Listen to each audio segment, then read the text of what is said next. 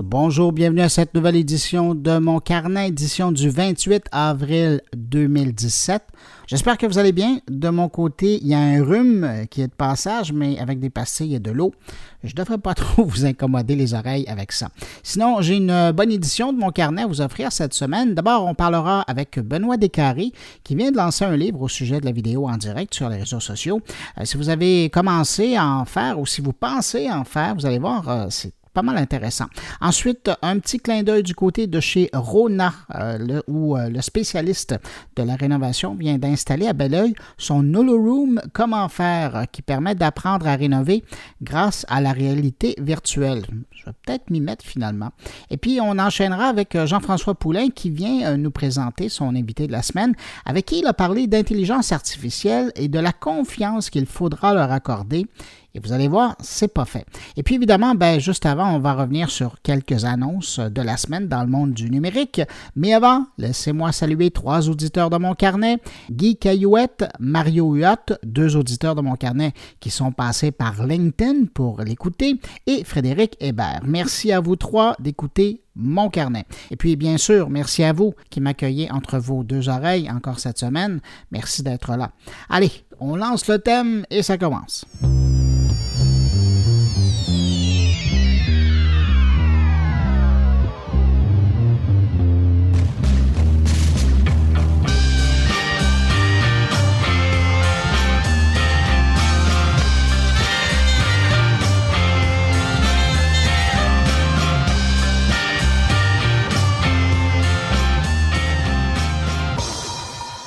D'abord, un mot sur euh, la petite console Switch de Nintendo que j'aime bien. L'entreprise japonaise a confirmé avoir vendu jusqu'à maintenant plus de 2,7 millions de consoles dans le monde et Nintendo espère en vendre plus de 13 millions la première année. Mais en disant ça, j'entends déjà des gens dire commencez par en mettre dans les magasins, puis on pourra peut-être l'acheter. Puis vous avez raison. Euh, je comprends que l'effet de rareté attise le désir, mais quand même, on est en 2017. Euh, ça fait des mois qu'elle a été présentée et officiellement sortie sur le marché. Ça serait peut-être le temps pour Nintendo d'en sortir et surtout prévoir un meilleur approvisionnement la prochaine fois.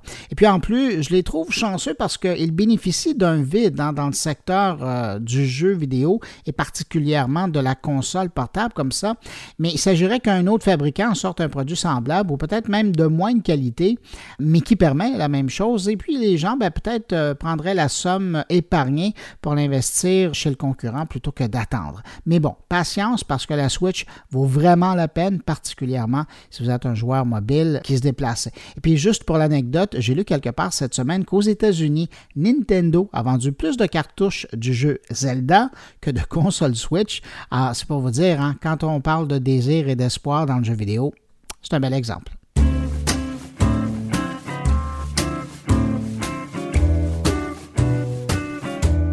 Avez-vous vu passer ça cette semaine? Google veut analyser notre visage lorsqu'on fait de la recherche. Ben oui, Google a déposé un brevet pour pouvoir analyser notre visage lorsqu'on fait des recherches à l'aide de notre téléphone. Question d'évaluer si nous sommes contents ou non du résultat.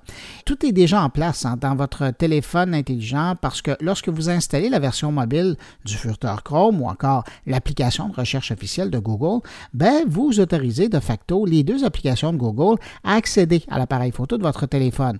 Vous le saviez peut-être pas, mais il aurait fallu lire les petits caractères pour le savoir. Reste ensuite euh, pour Google à traiter l'information de votre visage pour savoir si vous êtes satisfait ou non par les résultats de votre requête. Et là, c'est vraiment plus les paramètres biométriques de votre visage euh, qui sont importants pour Google, donc les lignes, les courbes et les expressions de votre visage. Alors concrètement, imaginez que vous cherchez un plombier près de chez vous. Euh, si vous n'arrivez pas à trouver assez près de chez vous, que les résultats ne font pas votre affaire, ben, il y a de fortes chances que votre agacement puisse être perçu dans votre visage, vous pourriez, par exemple, froncer spontanément les sourcils pour marquer votre mécontentement. Si Google détecte le mécontentement, ben, il pourrait ajuster les résultats de votre recherche dès la seconde page de résultats en proposant d'autres réponses qui euh, sont plus raffinées pour votre demande, ainsi de suite. Mais à l'inverse, si vous avez une réponse qui vous euh, satisfait, ben, Google verra la satisfaction dans votre visage et se souviendra de cette réponse pour vous, mais aussi pour les autres. Ces informations, multipliez-les par des millions par jour et ça aura sûrement un impact important sur l'affichage des résultats. Sachant que Google enregistre déjà notre voix lorsqu'on fait des recherches vocales, euh, ça ne serait pas surprenant que Google soit déjà en train d'analyser nos visages pour mieux nous connaître et apprendre à percevoir nos sourires notre visage neutre ou encore notre visage contrarié. Avec un peu d'extrapolation et en misant sur le big data, Google pourrait probablement avoir un jour, et pas si lointain, une bonne idée de l'humeur d'une population juste en analysant leur visage au démarrage de l'application, par exemple, juste avant d'envoyer une requête. Et si on extrapole aussi sur l'impact que ça peut avoir, cette nouvelle méthode d'évaluation sur le référencement, ben, ça pourrait changer les choses. Parce que là, il reste à voir s'il y a des très habiles du référencement qui ne euh, trouveront pas une astuce pour faire sourire les gens en voyant une mention, le titre de leur site, et ainsi s'assurer un bon positionnement lors d'une prochaine euh, requête sur le même domaine.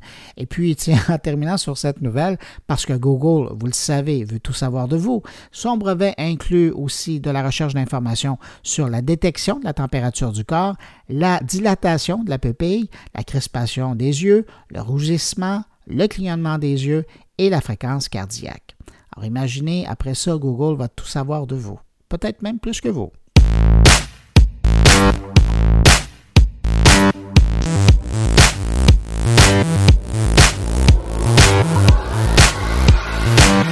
Le fondateur de l'encyclopédie mondiale Wikipédia a annoncé cette semaine le lancement de Wikitribune ou Wikitribune, si vous voulez, le Wikipédia de l'actualité qui veut lutter contre le phénomène des fake news. En entrevue, Jimmy Wales présente sa Wikitribune comme une plateforme d'information qui sera à la fois alimentée par des citoyens, des experts en certaines matières, comme pour son encyclopédie Wikipédia par exemple, et c'est là la nouvelle, par aussi des journalistes professionnels qui, eux, seront payés et qui seront au nom de 10 au début. Et dans les deux cas, autant du côté des experts que des journalistes, ben, ils seront là pour assurer la validité des informations. Côté éditorial, Jimmy Wells euh, entrevoit qu'une bonne part de la place sera accordée aux informations générales qui sont euh, d'actualité, notamment du côté de la politique, mais il voit aussi un bon potentiel du côté des sujets plus nichés qui sont souvent négligés par les euh, médias traditionnels. Ça étant dit, c'est vraiment les utilisateurs de la nouvelle plateforme d'information qui vont décider eux-mêmes des sujets qui seront couverts. Et à l'écouter en entrevue, on voit bien que l'idée de cette plateforme dédiée à l'information neutre, entre guillemets, était dans sa tête depuis un bon moment. Mais c'est l'arrivée à la présidence de Donald Trump qui l'a vraiment poussé à lancer la machine. Sur le site de Wikitribune, il est indiqué aujourd'hui qu'il sera en fonction euh, dans 26 jours, donc on peut dire qu'il sera probablement en opération dès la fin du mois de mai. À son ouverture, le site sera uniquement en anglais, mais rapidement, on veut y intégrer d'autres langues. Puis à titre d'exemple, Wikipédia est disponible, évidemment avec un nombre différent d'articles, en 295 langues. Et ce qui est intéressant à souligner dans ce projet, c'est qu'il sera entièrement financé par ses abonnés et un abonnement donnera la possibilité de proposer des sujets à traiter. Le coût de l'abonnement en euros est l'équivalent de 15 dollars par mois.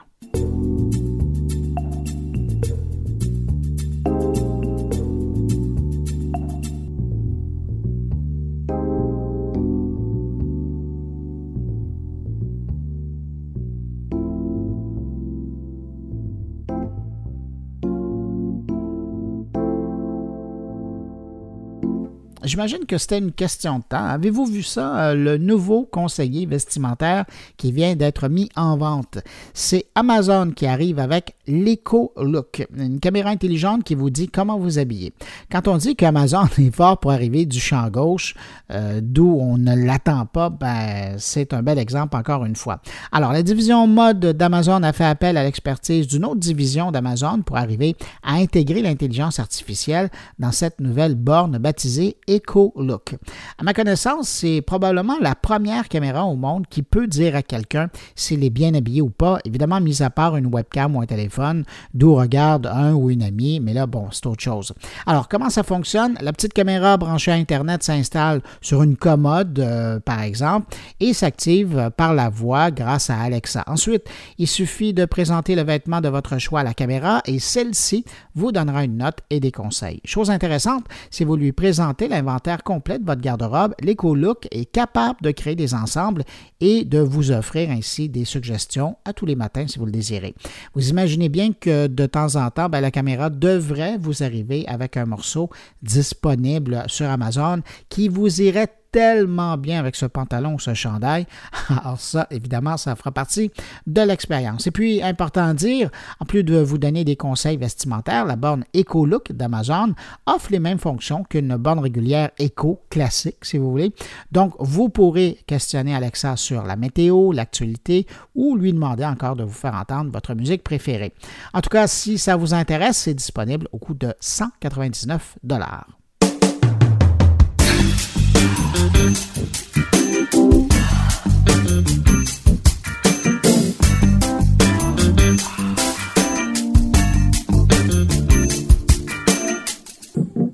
Et puis un mot en terminant sur la nouvelle initiative du transporteur aérien KLM qui aime bien innover et j'aime bien les surveiller du coin de l'œil. Et là, la dernière nouveauté à être présentée, c'est celle qui permet aux voyageurs qu'ils désirent de choisir leur voisin de siège. La fonction Meet and Seat de KLM propose aux voyageurs d'accéder au profil Facebook des autres clients intéressés par cette approche et de se choisir mutuellement comme voisin. Le reste de l'histoire, il ben, faudra être leur voisin pour savoir qu'est-ce qui s'est passé. Alors voilà, c'est tout pour mon clin d'œil sur l'actualité numérique. Après la courte transition, on rejoint Benoît Descarrés et on parle de vidéos en direct sur les réseaux sociaux.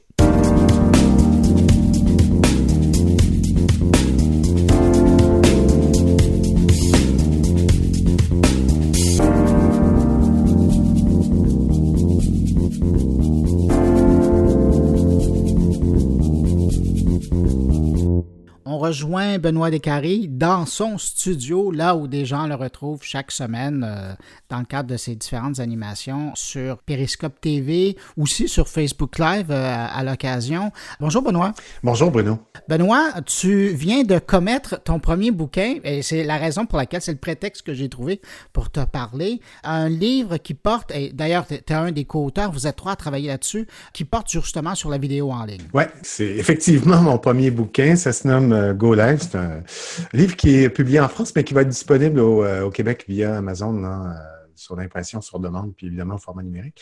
Mais oui, avec deux co-auteurs hein, qui se nomment Daniel Douany, puis l'autre Pierre-Philippe Corneret, donc deux amis de longue date qui sont aussi hyper impliqués sur le web en France. Pourquoi écrire un livre sur la vidéo en ligne? Ben en fait, la vidéo en ligne, c'est en fait c'est plus sur la vidéo euh, en ligne, mais avec l'aspect la couche sociale. Donc, on parle évidemment de Facebook la vidéo principalement et de, de Periscope qui, euh, qui est la plateforme euh, de, de, de, diffusion en temps réel de, de Twitter. Donc, euh, ben parce que c'est un phénomène montant. On avait euh, depuis longtemps de la vidéo en direct avec, par exemple, euh, tu te souviens certainement de Ustream.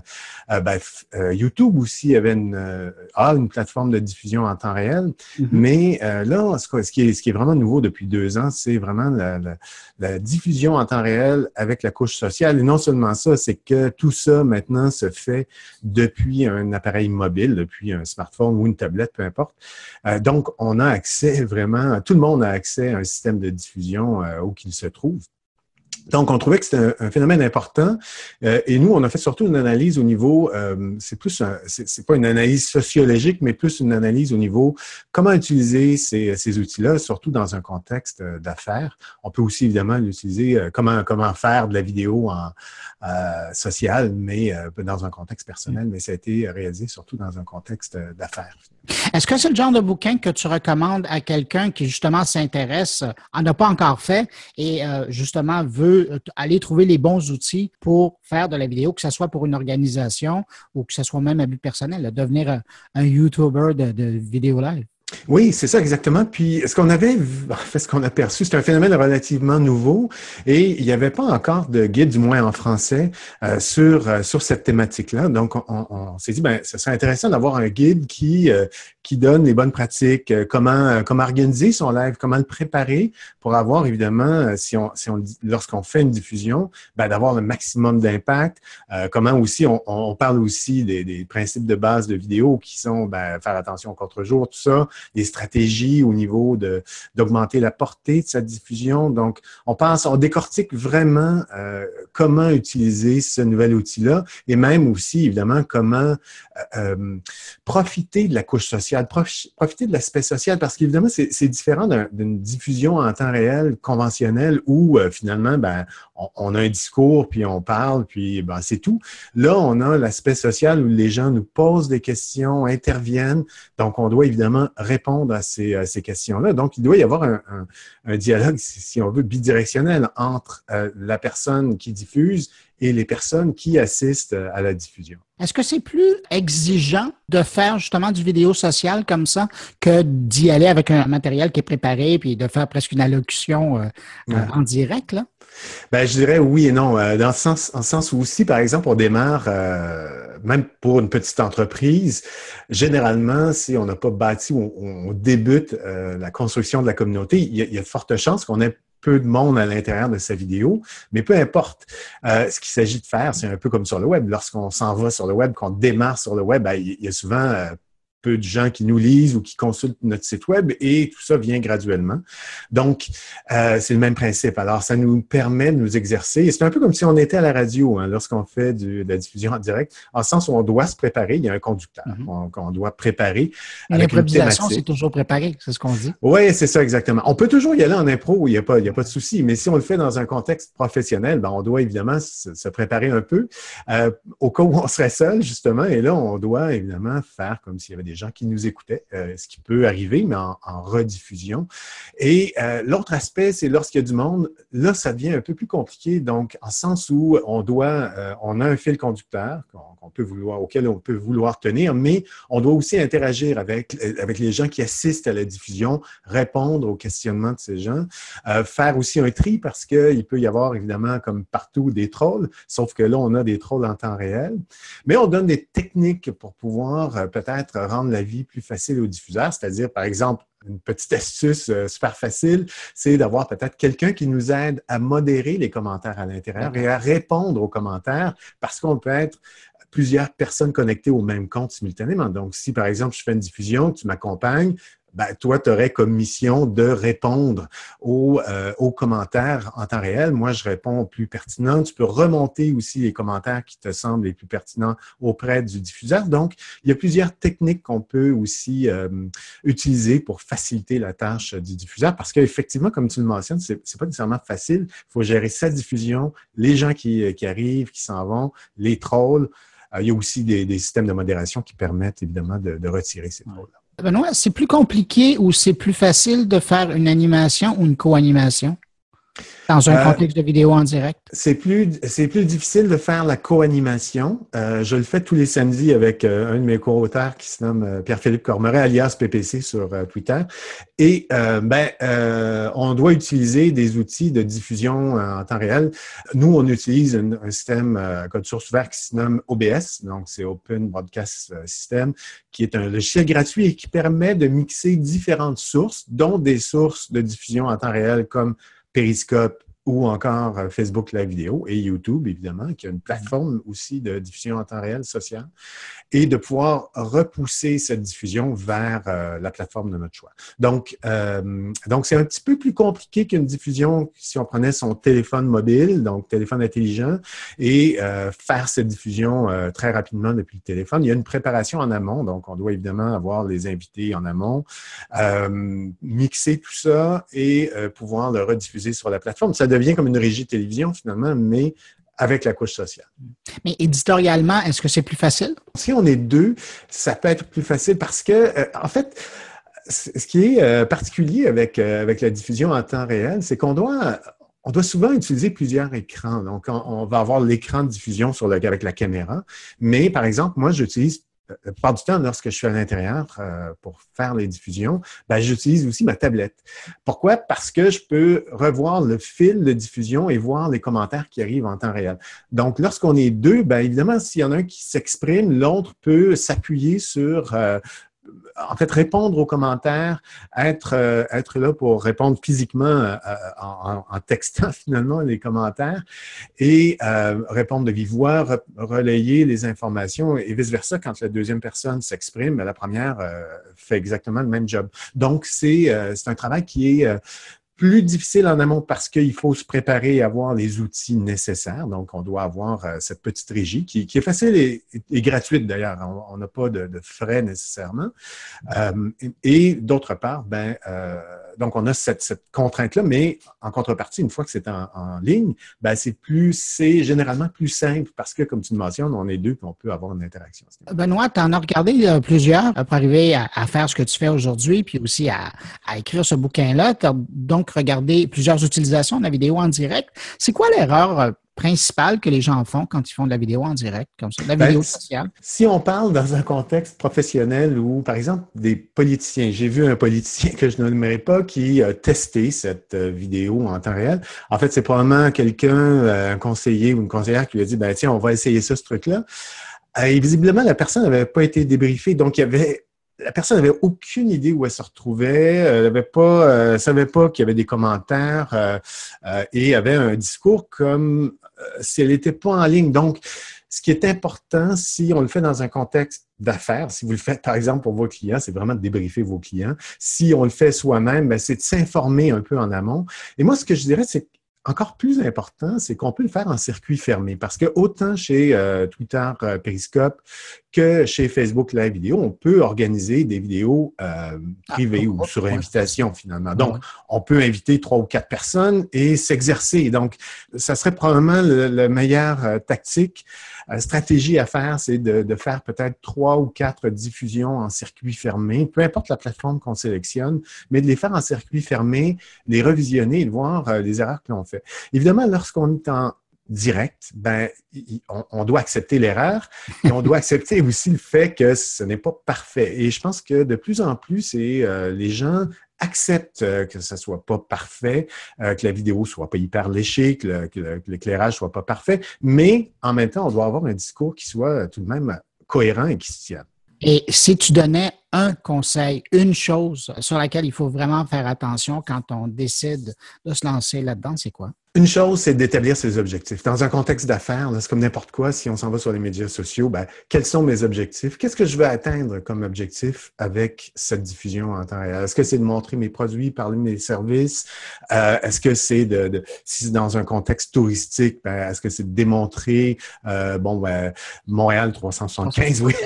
Donc, 375e anniversaire, ben, quels sont nos objectifs au niveau, euh, au niveau touristique? Donc, c'est vraiment de déterminer les objectifs et aussi de voir un plan de, au cas où il arriverait euh, quelque chose qui déraille. Donc, comment on s'en sort et, euh, et c'est pas nécessairement notre erreur, mais ça peut aussi venir, comme c'est en temps réel, de la part des gens qui assistent à la diffusion. Il peut y avoir des gens qui sont plus ou moins gentils ou qui ne nous aiment pas. Donc, comment on réagit et répond à ces gens-là? Donc, de préparer euh, certaines réponses, comme on le fait d'ailleurs sur les médias sociaux lorsqu'il, ou on devrait le faire du moins, lorsque lorsqu'on est présent sur des plateformes comme Twitter, Facebook ou LinkedIn ou quelle que soit la plateforme. Benoît, en terminant, je te demande de nous représenter ton livre. Oui, voilà. Alors, c'est Go Live, Periscope et Facebook Live Vidéo. Et c'est disponible aux éditions Kawa. C'est édition avec un S. Benoît, merci infiniment pour ton temps. Et puis, si les gens veulent te voir en direct, c'est à quelle heure la fin de semaine? Ben, c'est très tôt. Hein. En direct. Euh, les, ce sont les mardis à 6 heures, heure de Montréal, et les samedis à 6 heures, heure de Montréal, parce qu'on est sur un créneau français. Il faut dire que c'est extrêmement populaire en France, euh, ces, ces plateformes de diffusion, probablement un peu plus qu'ici, mais évidemment, comme on a toujours des fois trois ou quatre mois de retard, ben, j'imagine que ça, c'est, vraiment des plateformes qui décolleront ici en 2017 aussi. Merci Benoît pour l'entrevue, puis bonne chance avec le bouquet. Merci Bruno, au revoir.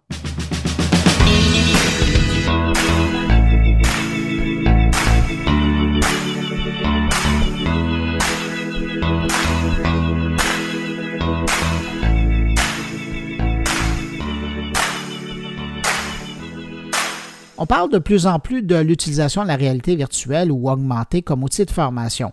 Et dans le monde de la rénovation, Lowe's a depuis plusieurs années un laboratoire de recherche baptisé Lowe's Innovation Labs. Euh, petit rappel de l'actualité économique, il y a un moment, euh, Lowe's a acheté Rona et puis depuis, ben, c'est l'intégration des forces. Alors, Rona propose depuis quelques jours et pour quelques mois une expérience de formation en réalité virtuelle aux visiteurs du Rona euh, de Belleuil par le biais du Holoroom Comment faire, c'est le nom de l'installation. Pour en savoir plus sur cette initiative et la place de la recherche chez euh, Lowe's, j'ai rencontré Claire Barra, qui est la vice-présidente stratégie et intelligence d'affaires chez Lowe's Canada. Je vous en fais entendre un petit extrait. L'Holorum s'inscrit dans la volonté de Lowe's d'utiliser vraiment l'innovation pour répondre à des euh, problèmes concrets de notre clientèle. Donc, savoir comment faire un projet de rénovation est un vrai problème. Et donc, l'Holorum Comment faire nous permet de les aider à répondre à ces problématiques-là. Et concrètement, euh, un de vos clients qui vient essayer euh, l'Holorum, à quoi il peut avoir droit comme expérience? Le client qui vient, euh, premièrement, on lui fait un, cours introduction sur comment fonctionne la réalité virtuelle, qu'est-ce qu'il va vivre, mais rapidement, on lui met le casque virtuel, il a les gâchettes qui vont lui permettre de d'utiliser le, système et immédiatement il est immersé dans un projet euh, qui lui permet d'accomplir toutes les étapes. Donc on l'accompagne dans le projet, les étapes sont clairement démontrées dans le casque virtuel, il va les voir, il a la chance de les vivre et c'est très réaliste. Hein. Euh, donc il, il, ressent les vibrations par exemple s'il va mélanger un mélange à, à Mortier. Euh, il, va, il, passe vraiment, il a vraiment l'impression d'accomplir le projet. Est-ce qu'il y a des domaines qui sont plus présents que d'autres dans la formation? Pour le module qu'on a aujourd'hui, qu'on a en test ou en pilote, on a un projet qui est lié à la salle de bain, qui c'est carler une salle de bain. Maintenant, ce qu'on a euh, mesuré dans nos projets pilotes avant de venir en magasin, c'est qu'on a soumis des consommateurs à deux façons d'apprendre. Le vidéo YouTube et le, le Holorum Comment faire. Et ce qu'on a vu, c'est que les, les, clients qui ont utilisé le Holorum Comment faire se souvenaient à 36% plus des étapes à faire. Donc, c'est déjà pour nous un indicateur que les consommateurs sont prêts à utiliser la réalité virtuelle pour des, des projets d'apprentissage comme celui-là. Là, avec ça, vous êtes en train de confirmer la règle des professeurs qui disent que vaut mieux pratiquer les exercices que simplement les lire. Tout à fait. C'est une, une, règle connue en neurosciences aussi. L'humain apprend en faisant. Tu peux lui dire, tu peux lui montrer, mais les gens vont se souvenir des étapes ou de peu importe de quoi s'ils l'ont déjà fait. Alors voilà, les propos de Claire Barra de Lowe's Canada. Si le sujet vous intéresse, je vous invite à aller faire un tour à la section techno du site Canoë. Vous y trouverez l'intégrale de la rencontre, plus, et ça, ça va vous intéresser, des images du Holorum de Lowe's. Courte pause et on retrouve Jean-François Poulin.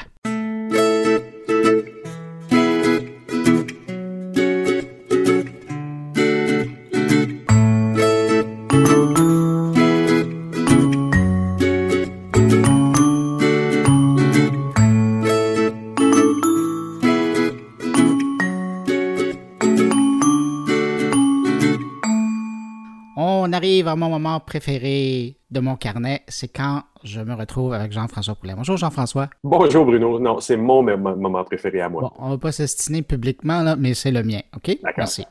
Euh... J'apprécie que tu cèdes. Jean-François, avant de parler de ton entrevue, je veux juste revenir. On vient d'entendre, je viens, de passer un petit extrait de l'entrevue euh, qui est disponible sur Canoë en intégral. Quand même fascinant quand on s'arrête puis qu'on regarde l'utilisation du VR en formation comme outil pédagogique. Puis là, concrètement, les gens peuvent le voir. S'ils vont au, Rona à Belleuil, ils peuvent vraiment mettre leur casque sur la tête avec les manettes puis faire assemblant de rénover virtuellement leur, leur salle de bain. Moi, je pense qu'il y a beaucoup de compagnies qui commencent à investir là-dedans parce que, évidemment, comme la dame le dit dans ton entrevue, euh, une image vaut mille mots, hein, puis l'information s'enregistre beaucoup plus facilement. En formation, en AR, les applications vont être complètement hallucinantes de, pouvoir se promener parce que je trouve, VR, c'est quelque chose, mais j'ai l'impression qu'au niveau de conception, ça va ah, c'est l'AR qui, est intéressant. C'est l'AR qui est plus intéressant parce que là, tu es en superposition avec la réalité. Te promener dans un autre. Caterpillar, c'est ça qu'ils utilisent, hein? Ah oui? Euh, euh, quand ils font la formation de leurs leur mécanos sur les, les gros, leurs grosses machines, c'est du AR. Comme ça, ça leur permet de surimpressionner de l'information sur une pièce qu'ils sont en train de changer. Ça, c'est fantastique. On l'a vu, on, dirait que notre cerveau est plus habitué à ça parce qu'on l'a vu dans tellement de films, Iron Man, tout oui, oui. on l'a vu dans les films de science-fiction. Et moi, j'étais content de faire ce topo-là parce que je me dis, yes, ça arrive dans la vie de monsieur, madame, tout le monde. Parce que ça fait longtemps qu'on en parle, tu sais, puis on avait l'air quasiment des extraterrestres de parler de ça. Mais là, quelqu'un qui prend son char puis qui s'en va à Belleuil, à moins qu'il habite Belleuil puis qui prend son vélo, là, puis qui s'en va chez Ronin, il peut se mettre le casque à la tête puis vraiment l'expérimenter pour vraiment apprendre quelque chose. On est dans un jour, on va pouvoir, ça se fait, là. Ben, puis on imagine l'extension de ça aussi, c'est qu'une fois que tu as fait la conception, tu gardes le casque, tu te promènes dans le magasin et ça va te dire telle vis tu as besoin, telle porte tu as besoin par rapport au design que tu as fait originalement. T'imagines le fil que ça va prendre? ben, c'est ça encore qui est embêtant, c'est le ben, fil. c'est ça. Mais à un moment donné, c'est tout là où la technologie n'a pas encore tout à fait rattrapé les, besoins qu'on a, c'est de ne plus avoir de fil. Tu sais, quand on est rendu là, là c'est juste des, des petits problèmes à régler. Là. Ben, je pense que c'est pour ça, encore une fois, que l'AR a une longueur d'avance sur le VR. On est dans le débat bêta VHS de l'époque, peut-être. Mais le AR, ou peut-être pas, en fait, c'est une complémentarité ou peut-être un produit complètement différent. Mais je pense que l'AR a une longueur d'avance. On va pouvoir commencer à l'appliquer concrètement. Puis, tu sais, quand on parle de l'application, on n'en a pas parlé la semaine passée, mais quand on parle de l'application de l'AR, moi, je regarde ce que Facebook a annoncé à son F8 c'est quand même fascinant, parce que là, s'il est en train de demander à son armée de millions de développeurs de dire, regardez, c'est vers là qu'on s'en va. Imagine, toi, juste dans six mois, qu'est-ce qu'on va pouvoir avoir à partir de notre téléphone? Je lisais un article, c'était intéressant, où il disait, euh, c'est Mike Zuckerberg, qui, je l'ai jamais entendu répéter ça, il a dit dans une conférence qu'il avait raté l'arrivée des smartphones. Et là, aujourd'hui, Facebook c'est profitable pour Apple qui vend des téléphones, pour Google qui vend des téléphones, pour les autres fournisseurs. Mais pour eux. Le next step, la prochaine affaire, nous autres, on va être là dès le début. Euh, sauf que si Facebook commence à mettre la réalité euh, augmentée sur nos téléphones, ben, je pense qu'on a nos téléphones pour un bon moment encore. Est-ce qu'ils ont montré comment, comment ils allaient l'appliquer dans le cadre d'un réseau social? Oui, ben là, écoute, le meilleur exemple nous est venu de Snapchat. Parce que le même jour où Mark Zuckerberg disait ça dans sa conférence de Facebook, c'est Snapchat qui sortait la fonctionnalité, la lentille, Lenses, euh, mm-hmm. sur Snapchat, puis qui permet essentiellement de, bloquer des objets que tu crées virtuellement, euh, de les bloquer sur, sur, une pièce, sur un objet, puis après de tourner là, en 360 autour, puis ton objet va ah oui, oui, oui, Mais c'est sûr que l'interconnexion euh, AR et, et, réseau social est infini parce que moi, moi, étant une créature sociale, je me retrouve dans des endroits, des fois où je ne reconnais pas la personne devant moi. Si on peut me superposer son nom, son ben, nom, son background ou les moments où j'ai interagi avec cette personne-là, je vais me Ah oui, d'accord. Ça va, ça va être un peu awkward à intégrer dans, dans le flux social, mais ça va être intéressant. apprécier. Il n'y a plus personne qui va savoir si tu es vraiment sincère. Mais ça va être un autre, un autre, un autre paradigme. Bon, Jean-François, là, j'ai l'impression que j'exagère, mais merci. Je voulais partager ça avec toi. C'est presque thérapeutique. Là, on parle de ton invité. Alors, tu me parles de quoi cette semaine? Alors, cette semaine, on fait euh, une suite de la conversation que j'ai eue la semaine dernière avec Christelle Black. C'est Manon au cas où on n'a pas compris. C'est au cas où vous n'auriez pas compris. Mais en fait, cette semaine, on aborde le côté émotionnel de la relation avec l'intelligence artificielle, de ah. la confiance qu'on va lui accorder. Euh, Manon a fait une conférence au WAC euh, il y a deux semaines, trois semaines maintenant. Est-ce qu'ils lui ont donné un nom de famille à son baptême? Gruaz. D'accord. Oui, alors donc euh, Manon Gruaz, que j'ai rencontré il y a trois semaines euh, au WAC, nous a fait une très, très intéressante conférence là-dessus. Je l'ai euh, kidnappé après pour faire une petite entrevue pour le podcast. Et j'ai trouvé ça très intéressant parce que justement, comme je te dis, elle abordait le côté émotionnel, le côté comment j'établis une relation de confiance, le côté éthique aussi de la conversation qu'on doit avoir avec la personne. Ça pose toutes les questions. Elle, elle associait sa conférence avec les marques. Donc, elle disait, euh, une intelligence artificielle un jour va représenter les marques. Autant qu'en ce moment, c'est des, des Siri, c'est des euh, Alexa qui, qui représentent des marques et qui, derrière, on se doute, ont probablement un agenda de vendre des produits affiliés à, bon, euh, euh, à un moment donné, euh, il va falloir être capable d'ouvrir le capot et de voir est-ce que tu es vraiment en train de me vendre quelque chose qui est affilié à toi ou pas? Est-ce que tu me parles vraiment? On va développer des liens d'amitié littéralement avec nos AI. Mais c'est pas déjà le cas. Moi, je regarde, j'ai croisé peut-être une dizaine de bots sur Messenger d'entreprises. puis évidemment, j'ai toujours l'impression derrière ma tête que ils sont là pour m'aider, là, on s'entend. Mais un, ils représentent la marque. Quand je suis sur le bot avec KLM en train de leur parler ou de lui parler là, à l'intelligence euh, artificielle, euh, je sais que je parle à KLM. Ben, je sais, tu vois, je te dis, je sais que je parle à KLM. C'est pas vrai, mais je sais que je parle avec leur robot. Mais euh, c'est toujours l'idée qui me vient en tête. Tu sais, est-ce qu'il va essayer de, de me soigner un, produit plutôt que de répondre à vraiment efficacement à ce que je cherchais? Il y, a, Julien Brault, d'ailleurs, qui a fait un article similaire à ça dans, euh, dans, son, dans son blog, euh, Art Bacon, où il parlait justement que les gens euh, ont une confiance très modérée dans les robots des, des banques. Ben, évidemment, parce que, bon, pareil, c'est le, même, le même problème que j'ai avec un conseiller que je vais voir dans une banque, un conseiller financier. Je me doute qu'il est probablement en train de me vendre des, des, des conseils ou des produits de sa banque. Donc, est-ce qu'il est vraiment en train de travailler pour mon intérêt à moi?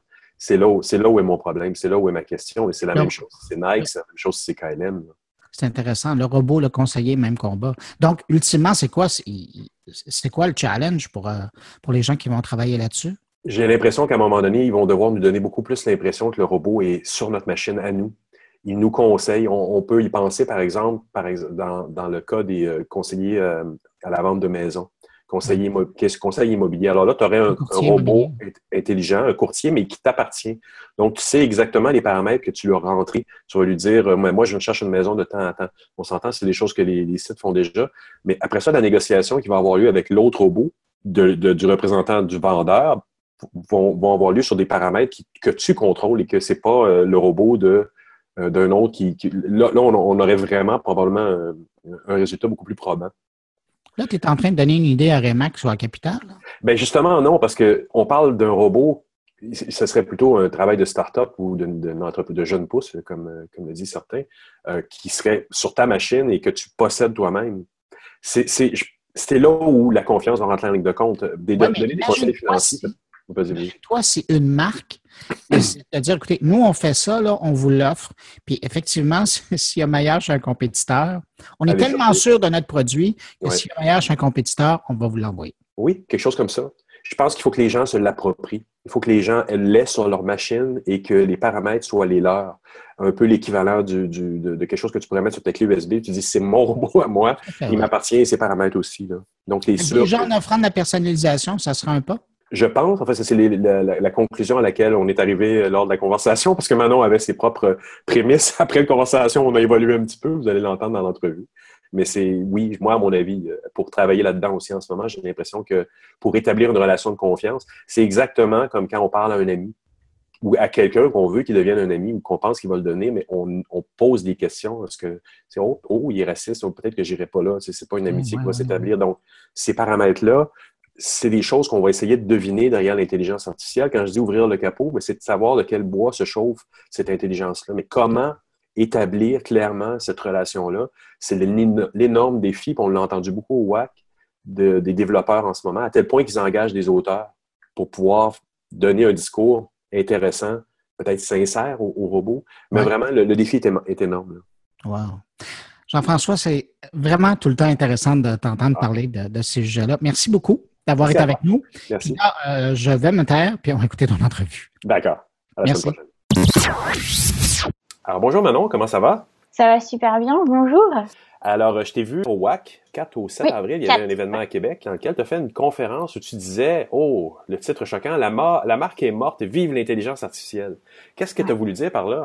Bah, déjà, un, je voulais faire du buzz, hein, parce que on va pas se mentir, c'est plus rigolo comme ça. Mais surtout, je voulais alerter les gens, parce qu'il y a l'intelligence artificielle, c'est un gros buzzword, là. Fait que là, je voulais profiter de ça, mais aussi attirer l'attention sur la marque parce que les gens ont une vision de la marque mais savent pas vraiment ce que c'est. Fait que là, je dis attends, la marque est morte. Puis là, c'est l'intelligence artificielle qui prend ça. Fait que là, j'étais là, ok, je vais prendre ça. Puis en plus, c'est une expression française. Fait que je trouvais ça rigolo de remettre une expression française puis jouer là-dessus parce que bon, on va, on va se le dire, là, j'ai mon petit accent. Donc, euh, Mais la prémisse quand même est intéressante. Pourquoi on aurait peur que la marque euh, meure sous le sous l'effet de l'arrivée de l'intelligence artificielle? C'est clair parce que là, il y a Alexa, Siri, tout ça qui arrive. Est-ce que c'est eux qui vont tuer la marque? Comment la marque, elle va survivre alors que c'est eux qui vont être le premier contact, entre guillemets? C'est eux qui vont utiliser. D'ailleurs, quand on utilise Siri aujourd'hui, on a un petit logo d'une marque. On dit, voilà, Siri, prends-moi un restaurant quelque part. Elle, la marque est complètement effacée. C'est Siri qui prend toutes les décisions. Fait comment les marques aujourd'hui vont pouvoir se remettre de ça? Mais j'ai l'impression que personne n'en parle, puis alors que c'est énorme. Euh, si vous voulez aller voir aussi, il y a la démonstration de Vive, qui est une nouvelle euh, intelligence artificielle par le créateur de Siri. Il, a euh, il a fait une démonstration, il n'y a pas encore de voix, mais il demande des choses très complexes à l'intelligence artificielle. Elle lui donne des réponses avec des marques, mais la marque reste un tout petit logo, alors que c'est l'action qu'elle va faire acheter des fleurs, par exemple, c'est une marque qui va faire ça. Mais Vive prend tout le pas sur le reste. Donc comment les marques vont survivre à ce monde-là? Pas pour le moment. Il n'y a pas grand-chose qui se met en place. Puis j'ai l'impression que les marques oublient complètement que oula, hey, ça arrive dans notre nez là. Comment on va faire? Et, on l'a vu, il y a une conférence qui suivait la tienne par Golden Krishna, qui lui est un spécialiste du no interface. No interface, euh, ça veut un peu dire pas de marque aussi, pas de visualisation de, la marque, pas de logo puis il, travaille chez Android. Alors, on pourrait imaginer éventuellement que ce qui était la représentation de la marque sous la forme d'un icône, ce que tu disais dans ta conférence est, tout donc la prémisse est peut-être vraie. Mais au début, en fait, quand j'ai commencé à faire mes recherches là-dessus, je me suis dit, oh mon Dieu, j'ai plus de job. je me suis vraiment dit, hey, en tant que créatrice de marque, qu'est-ce que je vais faire? Et puis c'est là, en creusant, en faisant des recherches, je me suis dit, bah non, attends, on pense ça, mais si on les marques se agissent dès maintenant, alors oui, elles vont pouvoir conquérir quelque chose de plus fort encore. Et, enfin bref, là je donne le punch, mais elles vont revenir plus fortes. Finalement, elles vont pas mourir, elles vont devenir encore plus vivantes, plus utiles. Mais si elles réagissent pas, elles vont complètement se faire effacer. Et, donc concrètement, toi en ce moment, donc fort de tes recherches et de ta conférence, qu'est-ce que vous faites vous euh, chez Argby à ce niveau-là? En fait, déjà on leur, on leur explique ce que c'est une marque. Parce que souvent, les clients viennent nous dire, ah ben, je veux un logo. Oui, mais non. Moi, je fais pas des logos. Je fais des marques. Je crée des marques. Fait qu'il y a une partie d'éducation de la marque. Qu'est-ce que c'est? Qu'est-ce que ça implique? Faut faire une stratégie. Tout ça déjà. Comme je le fais un peu dans ma conférence parce qu'il y a beaucoup de choses qui se disent sur la marque, mais finalement, personne vraiment sait ce que c'est. Donc il y a cette partie d'éducation là de qu'est-ce qu'une marque. Puis ensuite, comment on peut la rendre intelligente. Et là, c'est là où justement, il n'y a pas juste moi, mais d'autres collègues qui rentrent en place, dont un data scientist qui dit ok, c'est quoi les données qu'on a besoin pour que votre marque soit plus utile à votre clientèle, pour pas que ça soit juste l'intelligence artificielle pour faire bébelle, un petit ajout techno. Non, qu'est-ce qu'elle peut faire de plus intelligent pour être vraiment cohérente avec ce que vous faites, mais cohérente aussi dans son utilité? Donc on, voit les données qu'on peut récupérer, comment les... Puis de toute façon, ensuite, il y a des modèles différents. C'est pas on va prendre les, les données, puis hop, l'intelligence artificielle se fait. Non, c'est pas ça. Il y a tout un processus. D'ailleurs, il y a un article sur notre blog par ce, ce data scientist, si vous voulez aller voir, où il explique justement c'est quoi son travail. Puis ensuite, il fait plusieurs modèles d'intelligence artificielle pour voir celui qui donne le meilleur des données et le plus utile. Donc c'est tout un, un processus à faire qui est quand même long et vraiment précis qu'il fait pour qu'ensuite on ait le meilleur des données des gens, mais on ne sait pas n'importe quelle donnée, c'est vraiment un travail avec le client. Comment on commence à mettre en place des outils avec eux pour ramasser ces données-là? Un chatbot, pour moi, c'est pas très intelligent. C'est beaucoup d'artificiel, peu d'intelligence. Parce qu'en fait, on propose, le fil de conversation est fait. Il peut, il remarque, en fait, le chatbot remarque des mots dans la conversation qui permettent d'orienter le contenu qu'il va donner, mais le contenu n'est pas forcément adaptable. Il va juste faire un menu de ce qu'on va faire. Mais à la fin, oh ben, finalement, tu auras quand même besoin de plus d'informations. Le chatbot, c'est juste pour t'orienter, puis c'est quelqu'un qui va être là 24 heures sur 24, 7 jours sur 7, sans que tu aies à payer quelqu'un. Moi, je vois ça comme ça, mais je trouve pas ça très intelligent au jour d'aujourd'hui. Ça peut être utile, mais il, il y a encore beaucoup de travail à faire sur les, la reconnaissance des mots, sur les émotions dans les mots, parce que pour le moment, ça propose juste des, des données. Mais il y a aussi euh, l'AI First Design qui est en train de se mettre en place justement, à savoir, OK, quel type, faire des, grâce aux données, faire des groupes d'utilisateurs plus précis que euh, j'ai 45 ans, je suis blanc et j'habite euh, sur le plateau. Bon, bah, c'est ça que tu dois avoir, entre mmh. guillemets. Et puis, le fait que là, c'est beaucoup plus précis comme euh, segmentation clientèle.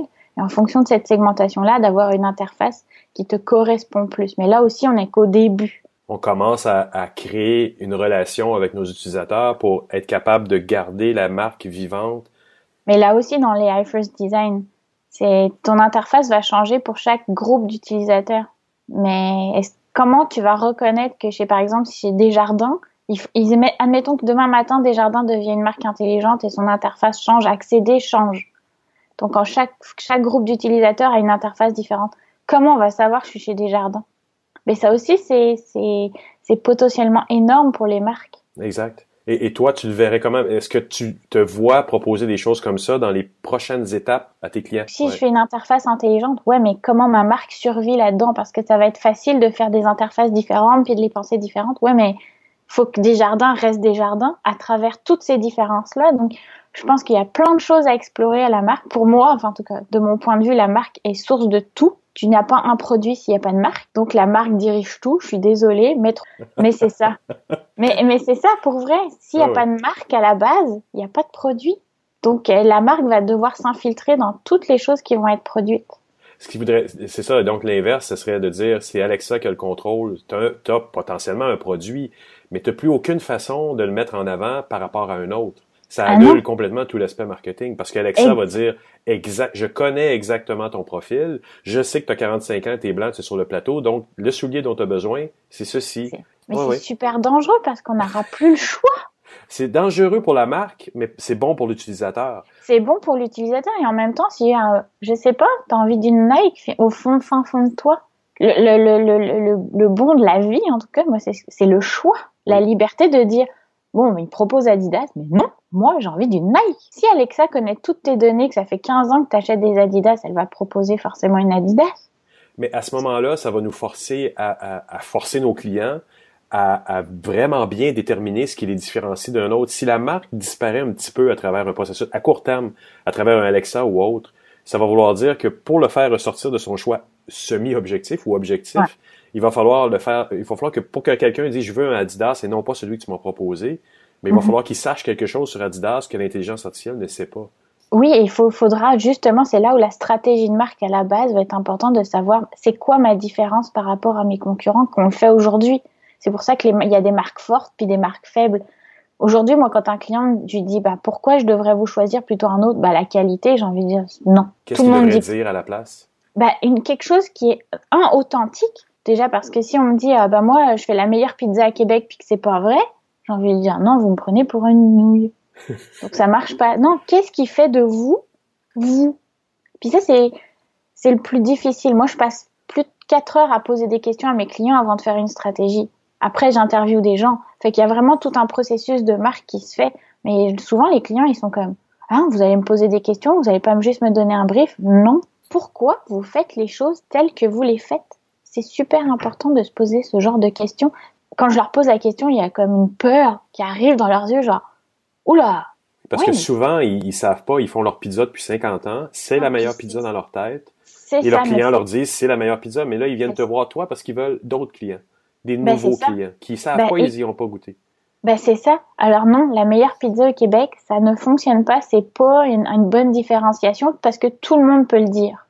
Donc, Donc non, ça ne donc, dans l'exemple de la pizza, on dirait quoi? Le fromage vient de la Beauce, le, pepperoni vient d'Italie. Ça peut être n'importe Par exemple, Nina Pizza à Québec dit, ben, mon notre four, il vient de Naples. On l'a fait venir de Naples.